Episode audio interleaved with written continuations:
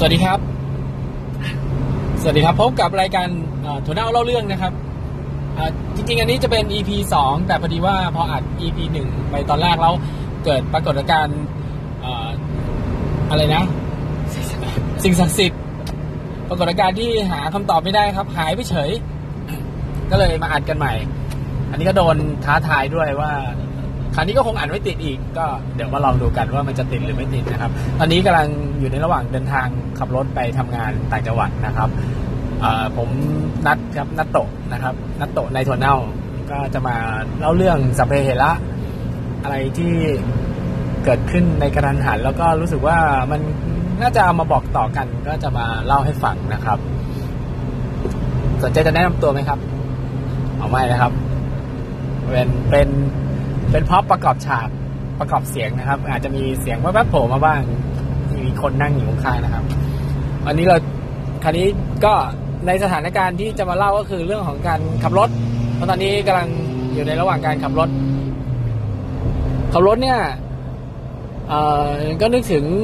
นึกถึงเวลาเราเราจะขับรถไปไหนเนี่ย ถ้าเราโดยปกติผมเป็นคนที่ถ้าจะใช้ GPS เพื่อบอกทาง ผมก็จะไม่ไม่ไม่ให้มันเป็นคนสั่งงานเราตลอดเวลา มีรถแซงไปคันนะครับ เจ้ามาป่าอ่า กลับมาเรื่อง GPS เวลาเวลาผมจะไปไหนเนี่ย ก็จะกำหนดจุด GPS เรียบร้อยแล้ว ผมก็จะดูทางก่อนว่าเราจะไปทางไหน เสร็จปุ๊บเราก็จะ กำหนดแผนการในการเดินทาง อันนั้นอะคร่าวๆในหัวว่าอ๋อแล้วเราต้องไปทางนี้ไปทางนี้ไปทางนี้นะครับ พอถึงจุดที่มันจะใกล้แล้วเนี่ย เราถึงจะเอาเอา GPS มาดู หรือจุดที่ไม่แน่ใจเราก็จะเอา GPS มาดูเอ่อเราจะผมก็จะไม่ไม่ให้ GPS มันเป็นตัวบอกทางว่าอีก 200 เมตรเลี้ยวเราก็ต้องเลี้ยวตามมันอะไรอย่างเงี้ยครับเพราะหลายครั้งเราก็เคยเจอว่า พอถึงจุดที่ มันจะต้องเลี้ยว ซึ่งเรารู้ว่ามันต้องมันต้องเลี้ยว แต่สัญญาณ GPS มันดันหายไปพอดี มันก็เกิดการลังเลแล้วก็ เอาไงวะ จะไปไม่ไปจะยังไงอะสุดท้ายหลงตามเป็นเรื่องปกติเจออยู่ประจำก็หลังๆก็เลยใช้วิธีนี้นะครับ ใช้มองภาพรวมคร่าวๆก่อน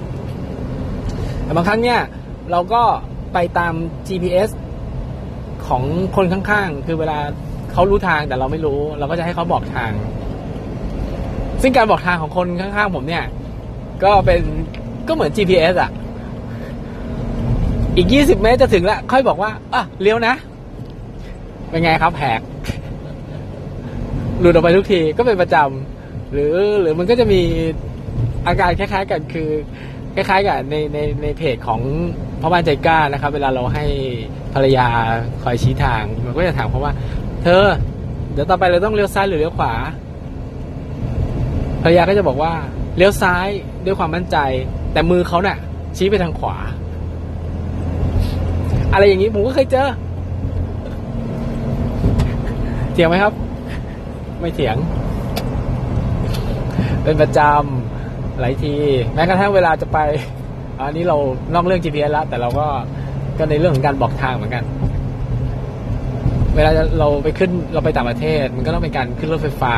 ขึ้นรถไฟใต้ดินนะครับ ป้ายบอกทางมันก็บอกอยู่ว่า ถ้าเราจะไปสถานีนี้เนี่ย เราจะต้องขึ้นรถฝั่งขวา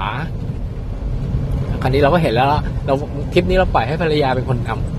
ำแล้วก็แต่เราก็มองป้ายของเราไปก่อนแล้วอ๋อเราจะต้องขึ้นขึ้นรถฝั่งขวานะรถมันมีสองฝั่ง ฝั่งขวาเนี่ย ขึ้นไปฝั่งซ้ายก็ลงลงไป เราก็จะดูว่าภรรยาเราจะพาไปทางไหน ครับ ถูกครับภรรยาพาไปทางซ้าย ทางที่ป้ายมันก็เขียนอยู่บนหัวคราวนั้นถ้าไม่เกรงใจก็อาจจะปล่อยให้หลงสักรอบ